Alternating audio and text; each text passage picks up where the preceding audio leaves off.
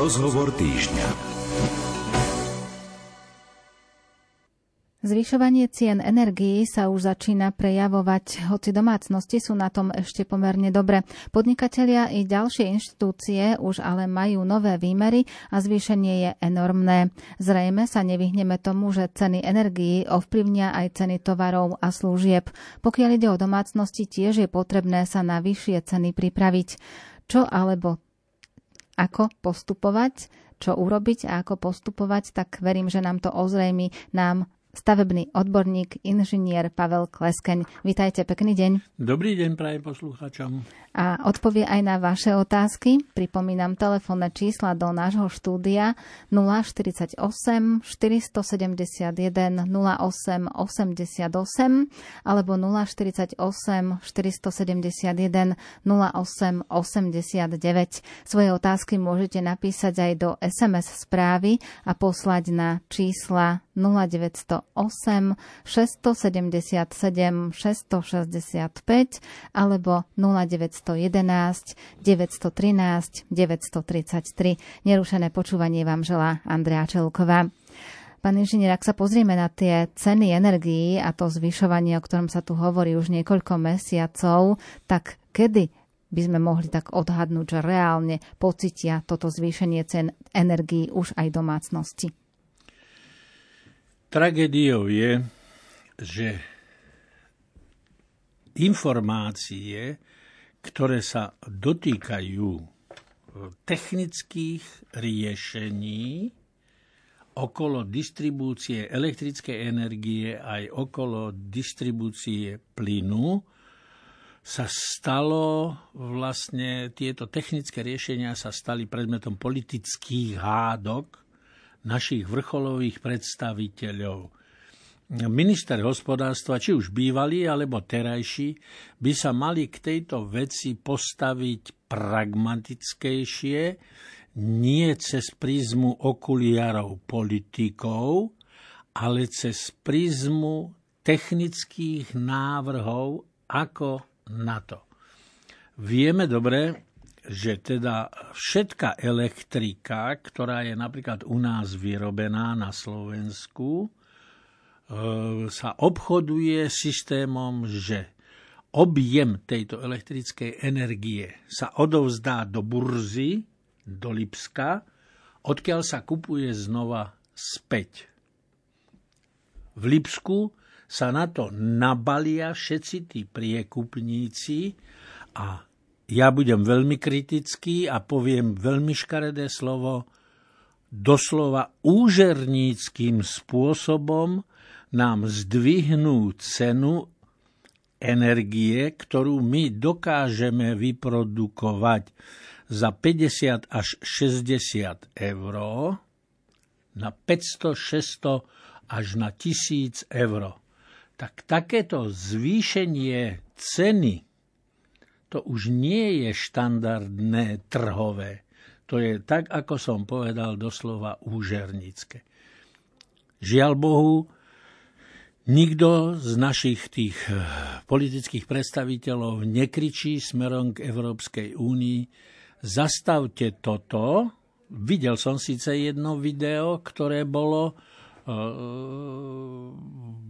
prezentované v pléne v pléne Európskeho parlamentu jedným človekom, hej, ktorý to v podstate skoro tak, ako som to ja nazval, pomenoval, ale odozva bola od ostatných e, členov Európskeho parlamentu a je ich skoro 800 bučanie.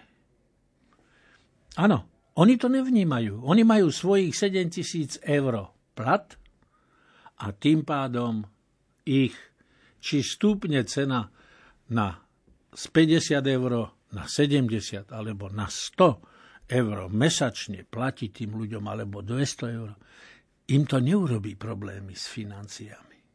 Ale čo takí, ktorí zarábajú minimálnu Ale mzdu u nás, alebo dôchodcovia? U nás, u nás náš priemerný zárobok je, je jedna sedmina z jeho príjmu.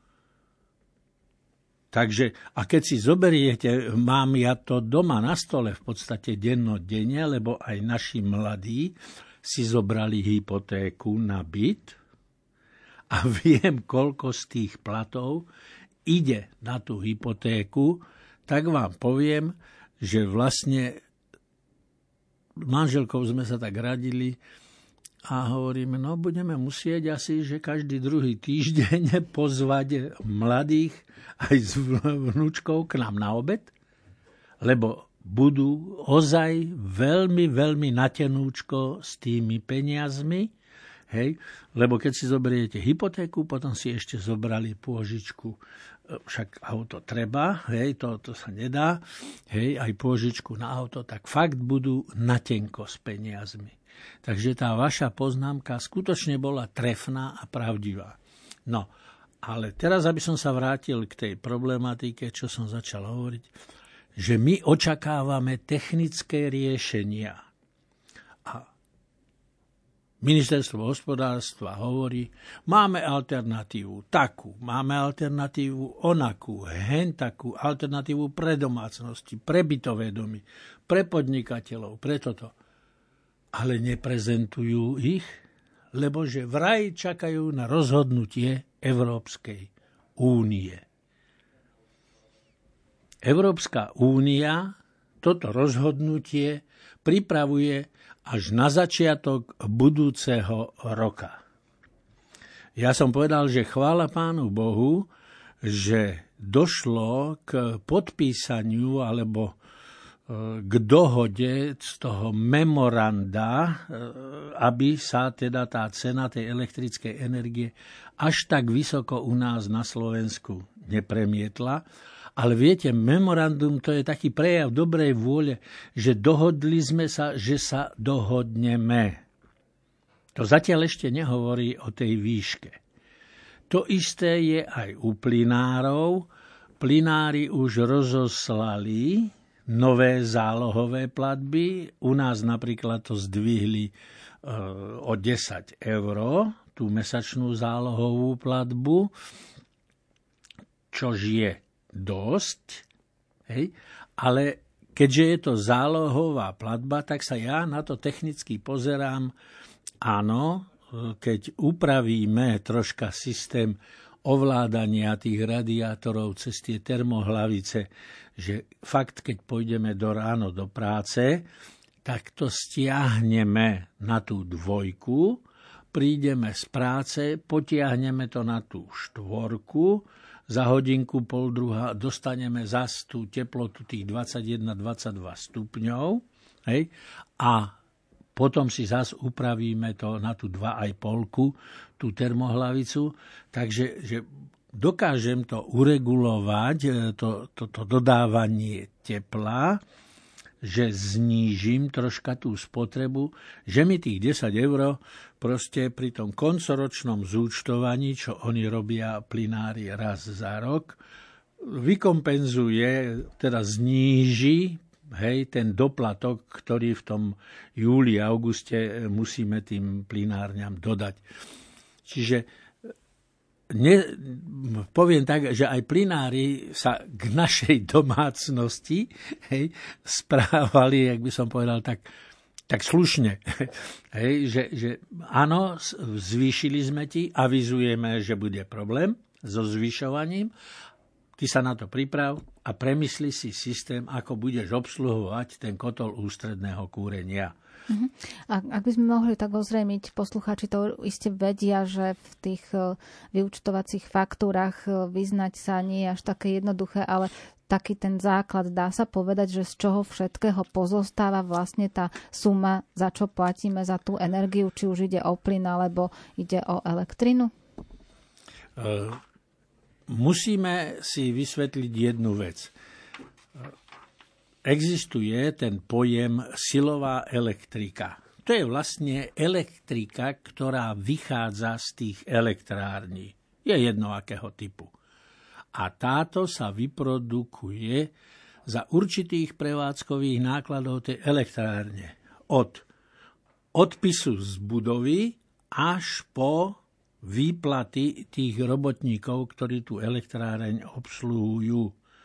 Hej. To je jedna časť ceny. To je tá silová a e, ja mám do okolností tu so sebou aj e, mesačné vyúčtovanie, lebo ja som požiadal elektrárne o mesačné vyúčtovanie, takže mi posielajú mesačné vyúčtovanie. A silová elektrika je, krátim to, 25 eur hej, na domácnosť. Ale potom pristupujú distribučné poplatky. A toto je to, čo ľudia tomu nerozumejú a nechápu, prečo musí byť aj niečo takéto. Tá cena tej silovej elektriky je vlastne na výstupe z elektrární. Ale keď sa pozriete, e, čo je z elektrární von, zrazu idú nejaké drôty, idú nejaké vysoké stožiare, hej, ide to do nejakej transformovacej stanice, možno to prejde 5 km, 10, 50, hej, príde to do tej transformovacej stanice, čo je také velikánske, trafáky sú tam, bzučia, počujete ich, keď idete okolo toho. Odtiaľ ide zase ďalšími káblami, už treba s podzemnými po meste a ide to do ďalších transformovacích staníc. Hej, to sú také tie malé biele blokové trafostanice, ktoré sa teraz objavujú e, po sídliskách, hej, lebo ich elektrár, teda tá distribučná spoločnosť, lebo tú elektriku pri výstupe z elektrární preberá distribučná spoločnosť a táto ju distribuuje, šíri teda medzi obyvateľstvo. No a tam sú tie platby tiež potrebné, lebo oni musia robiť ako dobre zúčtovanie, čiže musia namerať pri výstupe z elektrárny, ale musia namerať aj u vás. A jeden z tých poplatkov tejto distribučnej spoločnosti je napríklad hej, e, poplatok za elektromer. To je zhruba 4 eurá mesačne na každom jednom odbernom mieste. Není o čom, niekto ten elektromer musí kontrolovať, hej, lebo sú dva typy teraz elektromerov, tie inteligentné, ktoré sa dajú cez digitálnu obrazovku na nejakom dispečingu tej distribučnej spoločnosti skontrolovať, alebo sú tie mechanické, staršie typy, čo poznáte, také čierne krabičky na rodinných domoch, čo boli namontované. Tam musí prísť obvodný montér a ten urobí ten odpis a, a tak ďalej. Čiže to je, to je normálne, to chápeme prečo. Ale potom sú tam aj ďalšie zložky, hej, za ktoré je treba, treba splatba za distribúciu a straty na tejto distribúcii. E, určite si viete predstaviť, e, tí, ktorí majú troška viac rokov, že nám elektrická energia v niektorých chvíľach tie žiarovky začali tak, tak, tak blikať. Proste znižovala sa intenzita a zvyšovala sa intenzita toho žiarenia. Potom sa to ustálilo a zás to dlho, dlho nič a zás... Toto sa dialo aj na zásuvkách a poškodzovali sa spotrebiče. No, ale to sú straty spôsobené chybami e, tej distribučnej siete a tá distribučná sieť sa musí opravovať. Zas tú opravu musí niekto zaplatiť. No musí ju zaplatiť ten koncový zákazník, teda my, hej, lebo sa to pokazilo pri našej dodávke. Sice sme to my nespôsobili mechanickou poruchou, ale e, ten systém ako taký, no tiež zostárne, hej, prídu búrky, drôty do seba klepnú, ťuknú, proste štandardné straty na kábloch vznikajú a aj poruchy na týchto kábloch. Čiže toto je tam započítané. Potom je tam ten systém, teda platba za celý ten eh, management tej distribučnej spoločnosti, čiže od riaditeľa distribučky až po tých posledných zamestnancov, ktorí sadnú do auta a v tých uniformách s pekným nápisom na chrbte, hej, prídu a urobia vám opravu treba z toho elektromera a podobné záležitosti. Aj tam sú náklady, mzdy, odvody, e, takisto sú tam režine náklady, telefóny, e, budova sa musí vybudovať, zaplatiť. Čiže je to logické, že si toto účtujú, len či je to správne nacenené. Na to dohliada e, Úrad pre reguláciu sieťových odvetví, ktorý každý rok schvaluje výšku tohto distribučného poplatku. Hej, čiže troška to je pod kontrolou, ale stále je tam tá otázka, ale musí to byť tak vysoké? Na toto neviem odpovedať ani ja, ani slečná moderátorka, ale ani možno ani pán rejiteľ e, rozhlasu alebo televízie, pretože to je skutočne reč pre odborníkov, pre tých špecialistov, elektrikárov, ktorí na týchto pozíciách by mali sedieť a nemali by sa k tomu vyjadrovať e, parlamentní poslanci. A čo sa týka plynu, to, čo ste vysvetlili, je, že ako to funguje teda čo sa týka elektriky? u elektriny. A, a plyn je tiež takto, tá zložka, tá cena vytvorená tiež takýmto spôsobom, že sú tam započítané aj tie poplatky za distribúciu, hoci to tam tak vyslovene uvedené tak, nie je. Áno, presne tak, ako hovoríte, tam pri tej faktúre za e, plyn e, nie je takto podrobne to rozšpecifikované a rozpísané. Ono poviem si na rovinu. Nie každý dokáže prečítať tú faktúru tej elektrárne. Hej? A to ist, e, s týmto asi plinári počítali, ale takisto Úrad pre reguláciu sieťových odvetví sa vyjadruje aj k cene plynu. Tam ten rozklad, tak ako som to robil ja, tí plinári museli predložiť a teda tých odborníci, špecialisti na tom úrade, hej, sa k tomu vyjadrujú. Výhoda, výhoda, nevýhoda. Teraz sa k tomu veľmi ťažko vyjadriť, bolo to, že Slovensko malo tie dlhodobé kontrakty urobené s e, Rusákmi. Hej? že sa to teda dohodlo a do roku 28 budete dostávať a tak ďalej, a objemy a, to, a, a tak ďalej, a tak ďalej, a tak ďalej. Zomlelo sa to, čo sa zomlelo, ktoré my nedokážeme ovplyvniť, len môžeme akurát tak ofrflať. Na rovinu to poviem, hej.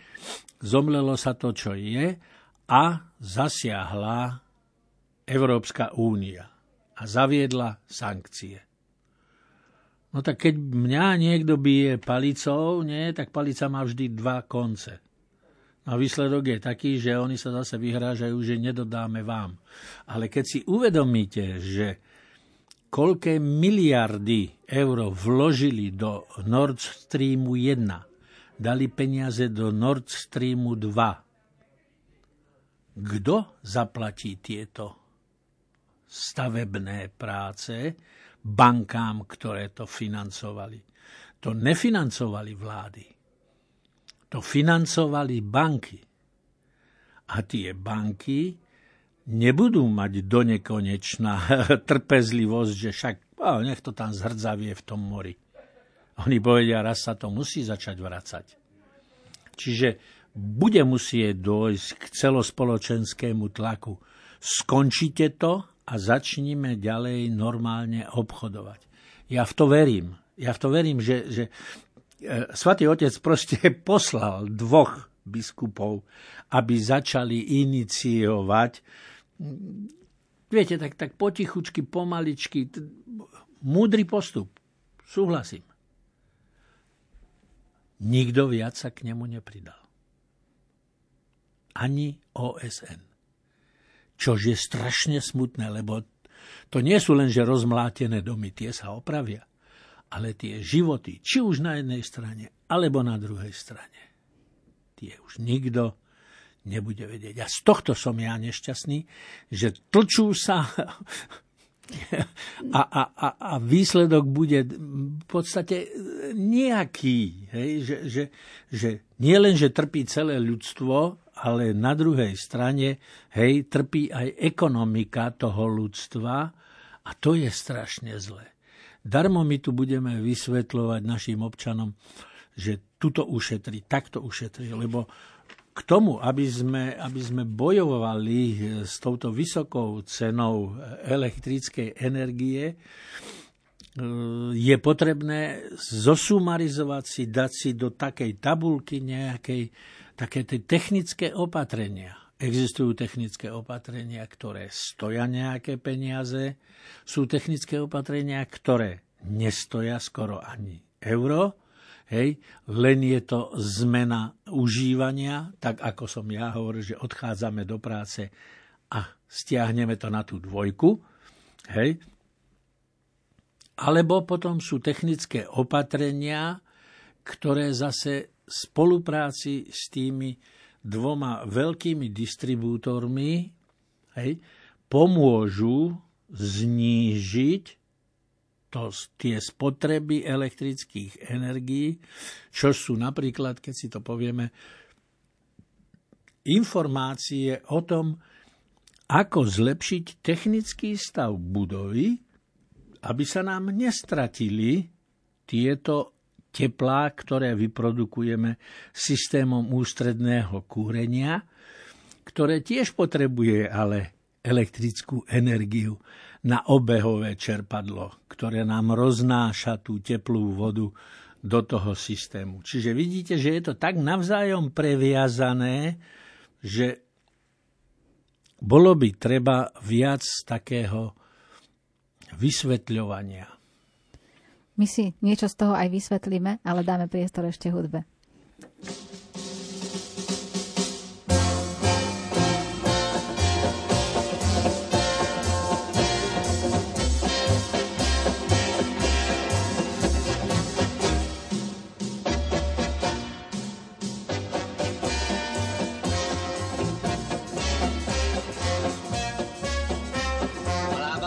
šla do světa a krk za to dám.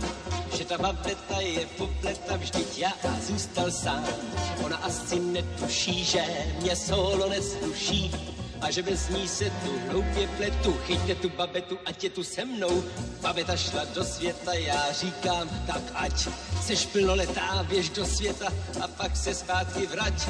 Teď až se začne zpívat, budu vzpomínat a zpívat, jak ta babeta šla do světa a jak mám tu babetu rád. Babeta, až se zpátky vrátí, pozná, že chyběla a bude chtít mě vyplnit, co když si slíbila. Malá babeta šla do světa a já doma bled. Ale ještě je tu naděje, že až pozná svět, přijde na to, že je čas domů zpět se vrátit zas. V duchu vidím, jak si volá taxi, kde je ta babeta, že se tak loudá. Známe tuhle tu babetu a krk za to dám, že se do léta ta babeta zas ráda vrátí k nám. Tedy až se začne zpívat, budu vzpomínat a zpívat, jak ta babeta šla do světa a jak mám tu babetu rád. Babeta, až se zpátky vrátí,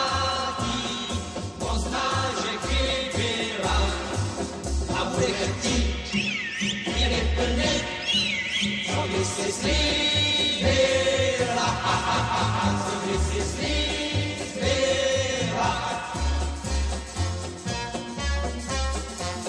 Babeta šla do světa a tak jsem tu sám. Mě tu nechala, jak spěchala a já nevím kam. Koupil jsem si v kiosku prva třídilá kosku a mě můj ty bože baví to, že neví ta babeta, že bude byta. Babeta šla do světa a vrátí se zpět.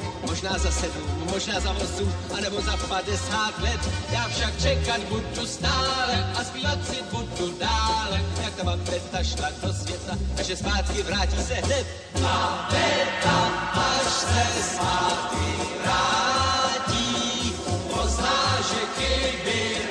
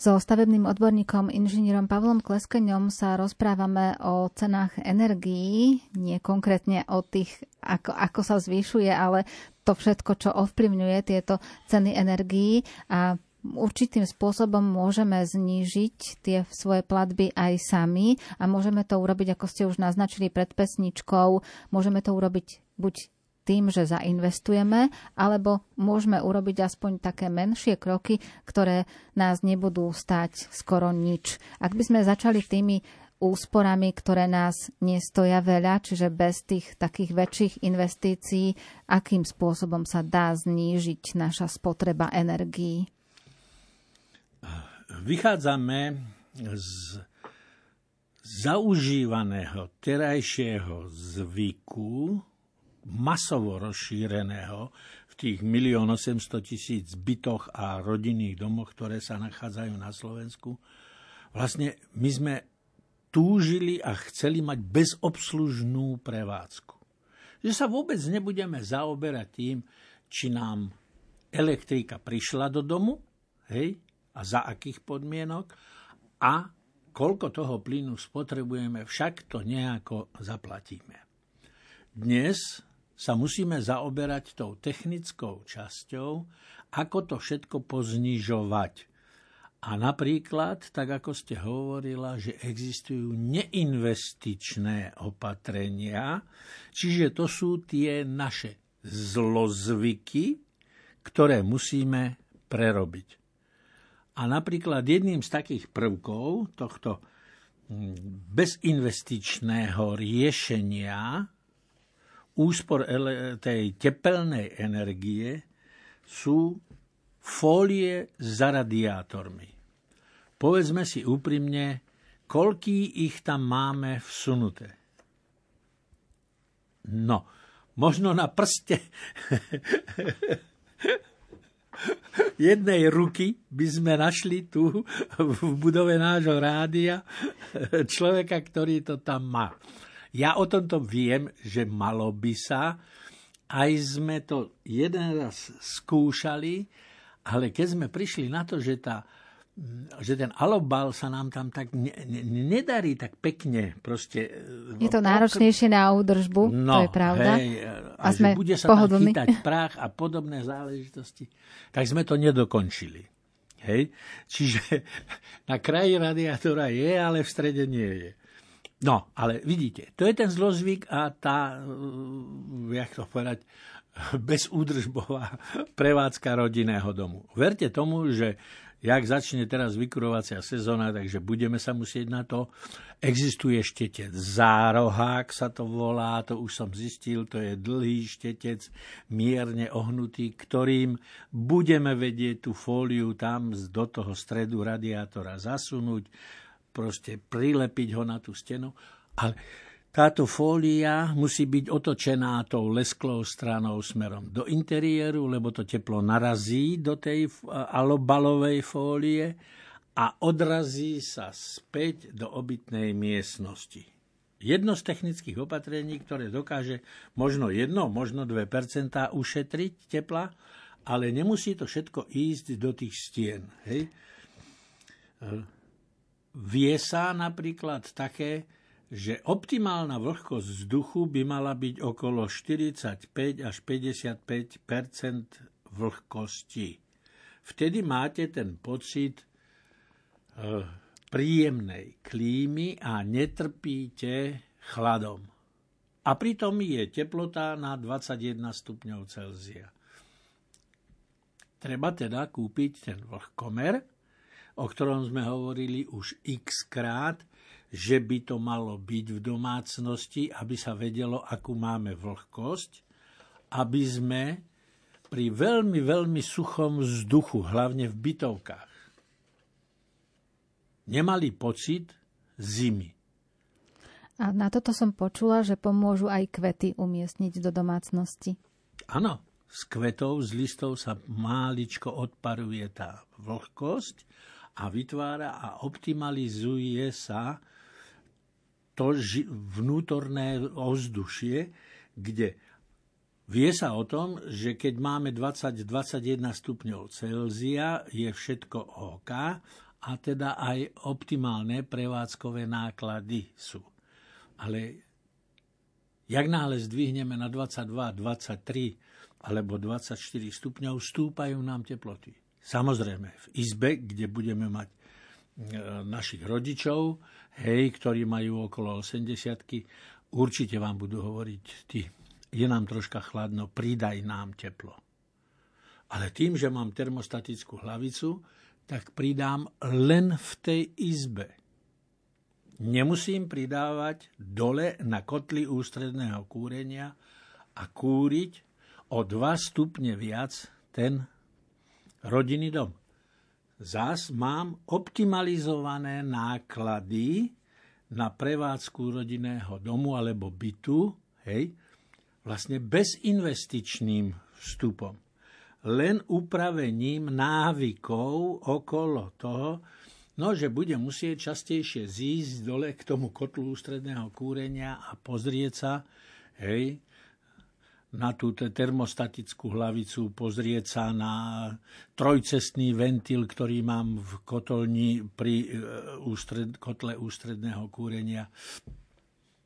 A nie, že na začiatku sezóny a na konci budem musieť proste pravidelnejšie chodiť kontrolovať to.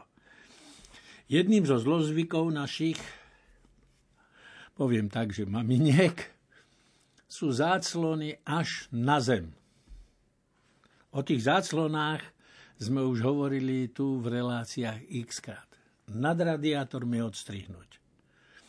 Optimálne prúdenie vzduchu, ktorý sa v tej izbe točí, keď tam máte záclonu, nedôjde k takému krúživému pohybu vzduchu a v tej chvíli vlastne kúrite, to poviem tak, ako je, zbytočne na okná. A tie sa potom rosia. A máme problém s rosením. Čiže nožničky, záclony odstrihnúť. Pozrite, je pravda, že všetci, kto sa príde pozrieť do Holandska, tak čumia. Holandiania nemajú záclony. Ale áni, oni, nie len, že je to ich zvyk, hej, akože tradícia, majú tam tie kvety všelijaké po tých oknách postrkávané, hej, ale aj ekonomicky šetria. To prúdenie vzduchu z toho radiátora, lebo oni majú radiátory tiež pod oknami, ako my tam tie zákony fyziky platia úplne rovnako ako u nás. Čiže to prúdenie vzduchu majú zabezpečené a nemusia sa tým zaoberať. E, to zaťahovanie ťažkých závesov. Keď mám otočené okná spální na ulicu, hej, kde stoja stožiare verejného osvetlenia, jasné, večer o 22.30 idem spať, chytím, zatiahnem tú záclonu, ale ráno o tej šiestej, keď zazvoní budík, hneď to roztiahnem. Nenechám to zatiahnuté, aby mi neprúdil to teplo spoza toho radiátora. V tej spálni je aj dobre, keď vám potom v noci nekú, nekúri ten radiátor, hej, lebo ste ho nešli stiahnuť na tú dvojku, lebo sa hovorí, že optimálna teplota na spanie je 17-19 stupňov. Čiže záclona vám to, alebo ten záves ťažký vám toto zabezpečí, ale potom ráno roztiahnuť a nech to znova prúdi tak, ako má. To vetranie. Zlozvyk, štrbinové vetranie a vetran celý deň som v robote a okno na štrbinu otvorené. Koľko rázy sme my to tu v reláciách hovorili, že toto není najsprávnejší spôsob vetrania. Ani v kúpeľni, ani na vece. Aj tam sa naučiť otvorím 5-7 minút naplno. Intenzita výmeny vzduchu nám prebehne, preto lebo to okno tých 120 na 150 nevzniklo len z titulu peknej architektúry. Toto okno bolo 25 rázy prepočítavané a premerávané na prúdenie vzduchu. A tí, tí stavební fyzici, ktorí toto robili, tieto prepočty, hej, na stavebnej fakulte, lebo rozprával som sa s nimi, to vypočítali. Za 7 minút je trikrát vymenený vzduch, celý objem vzduchu v tej miestnosti.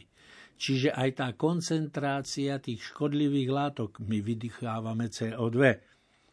Máme doma psíka, ten takisto vydýcháva CO2. Niečo, niečo vyprodukujeme e, pri varení, pečení a podobné záležitosti. Tam skutočne stačí tých 7 minút na to, že máme trikrát vymenený ten vzduch v tej celej miestnosti. Čiže my ho máme vlastne trikrát vyčistený. Vrátiť sa k tomuto spôsobu. Naše mami to kedysi robili tak ráno, nie? Otvorili okno a ešte čo? Dali deku a na to hodili periny, aby sa vyvetrali. No kde vidíte dneska na sídlisku vyvetrávať paplóny na oknách? Nikde. Štrbina a ide všetko teplo von zbytočne. Hej. To sú tie také zlozvyky, ktoré vieme veľmi jednoducho odstrániť.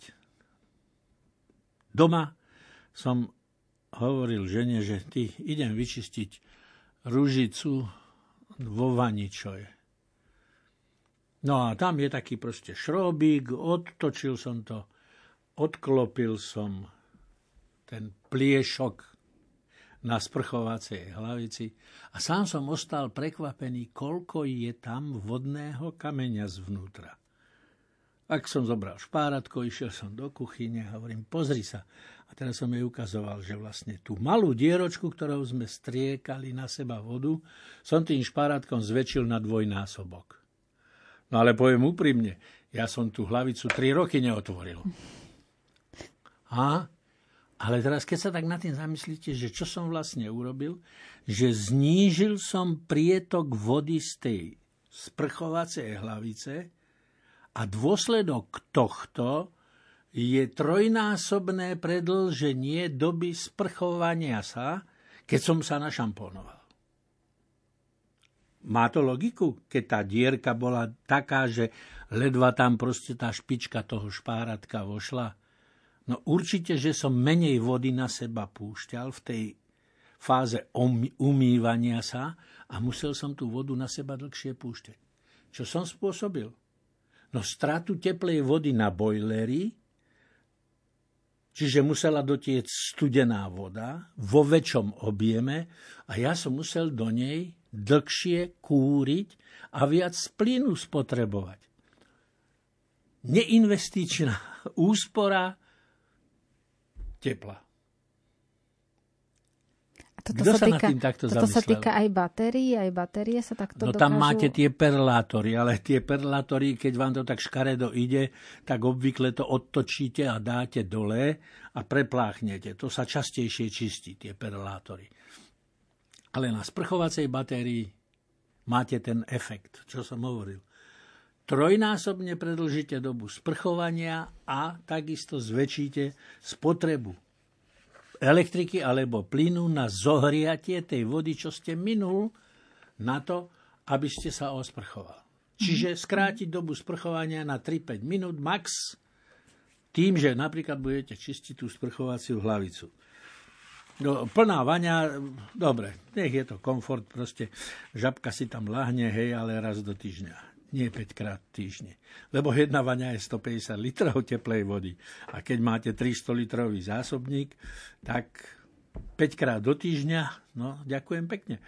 Zas je tam tá zvýšená spotreba tej vody. Áno, treba toho komfortu a takého toho relaxu, aj so svetielkami, aj so sviečkou, aj s tichou, peknou hudbou.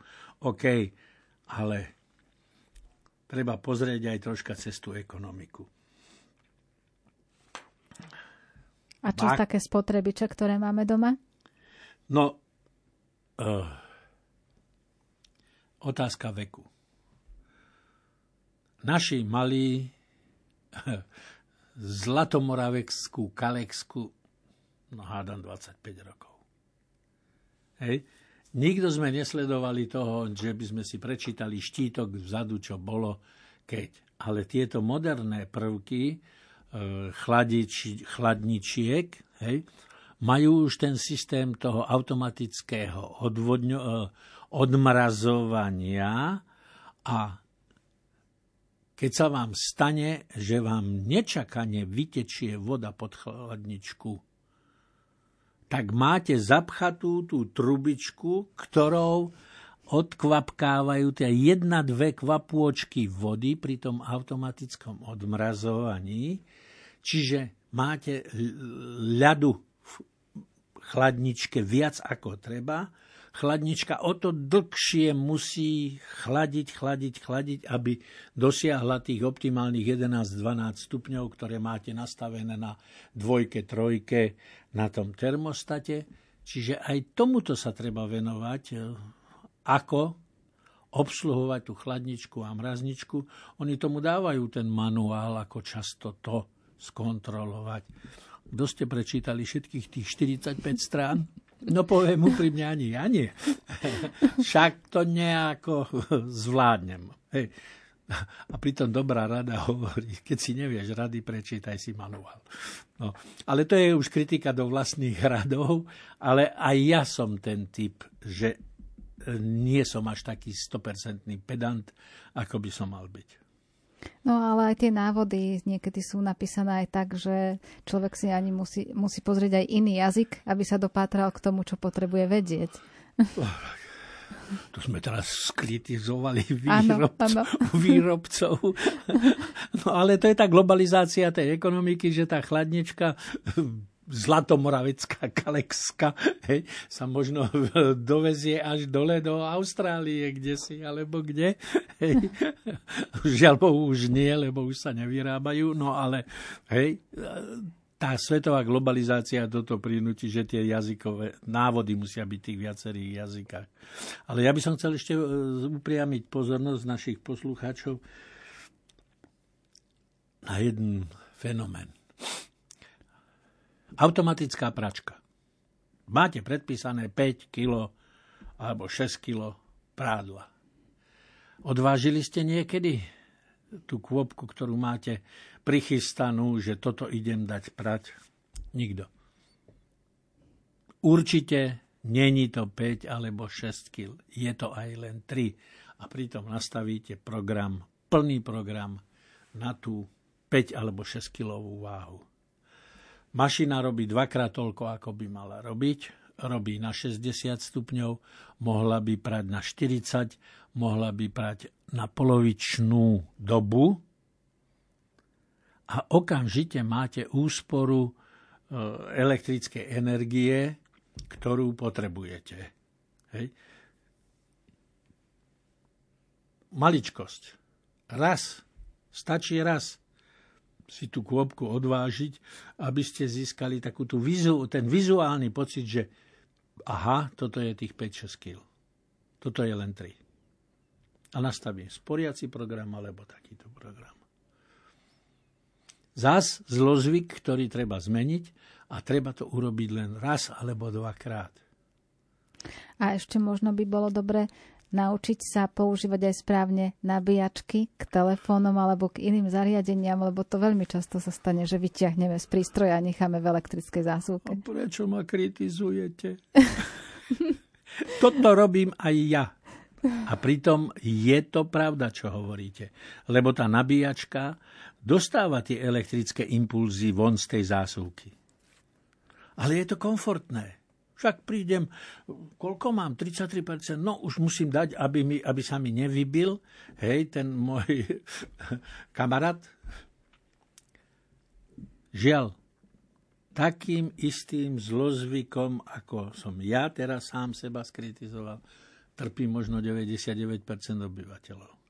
A zase sú to drobnosti. E, moja žena niekde čítala, že až 16 kWh nám zožere za mesiac televízor, keď je v tej pohotovostnej onej, že šup, stlačím, na desiatke mám šport, stlačím desinu a už mi ide proste televízor. Už mi to sprepočítala, lebo keď som sa s ňou rozprával, že idem teda toto, toto, toto rozprávať tak hneď mi toto hodila. To je ten tvoj zlozvyk, že mať ho v tom pohotovostnom režime cez diaľkový ovládač zapnúť. No je to, po, je to pohodlie. No, takže aj toto proste to sú tie neinvestičné, skutočné, ktoré sa dajú urobiť len zmenou režimu správania sa.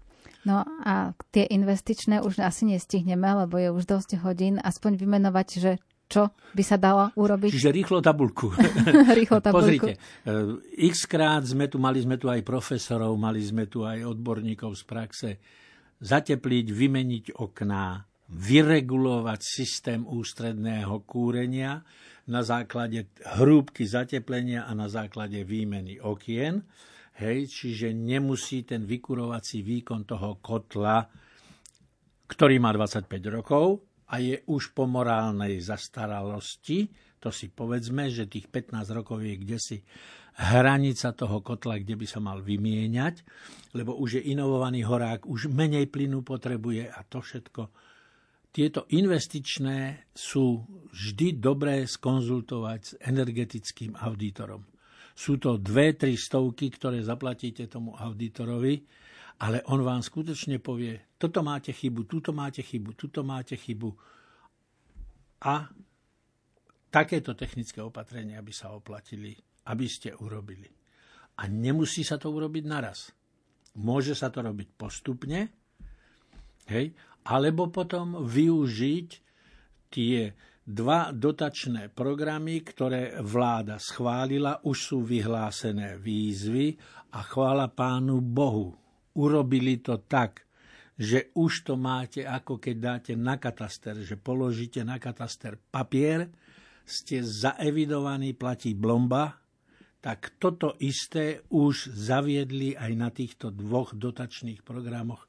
Takže žiadne predbiehanie, dostávate sa do poradovníka, a oni vám to skontrolujú a oznámia, doplňte ešte takýto dokument, takýto a máte šancu, že sa dostanete k nejakým dotáciám.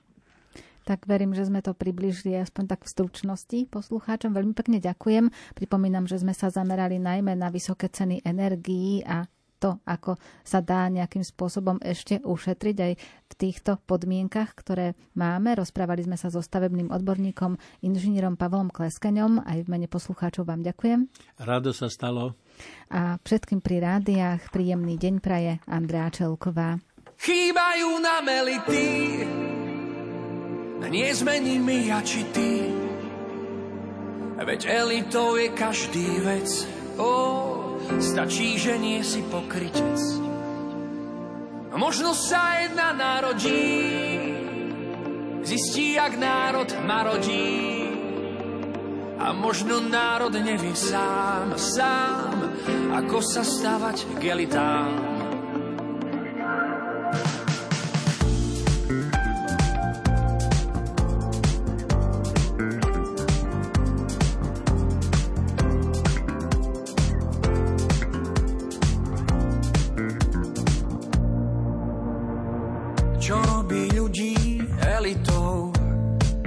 Asi len vlastné poznanie. Kto chce žiť s pravdou ukrytou, ten musí skryť aj konanie. Najhoršie báť sa opýtať, že na čo elít treba nám. By v ťažkých časoch bolo znať, že v tom národ nie je sám. Chýbajú nám elity,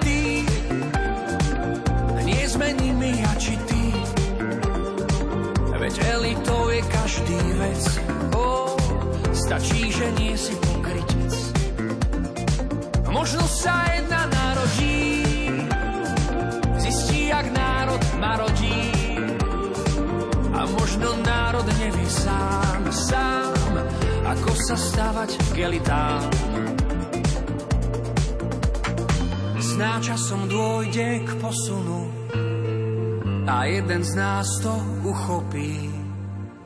Udrie nám všetkým na strunu, konečne dá nás dokopy.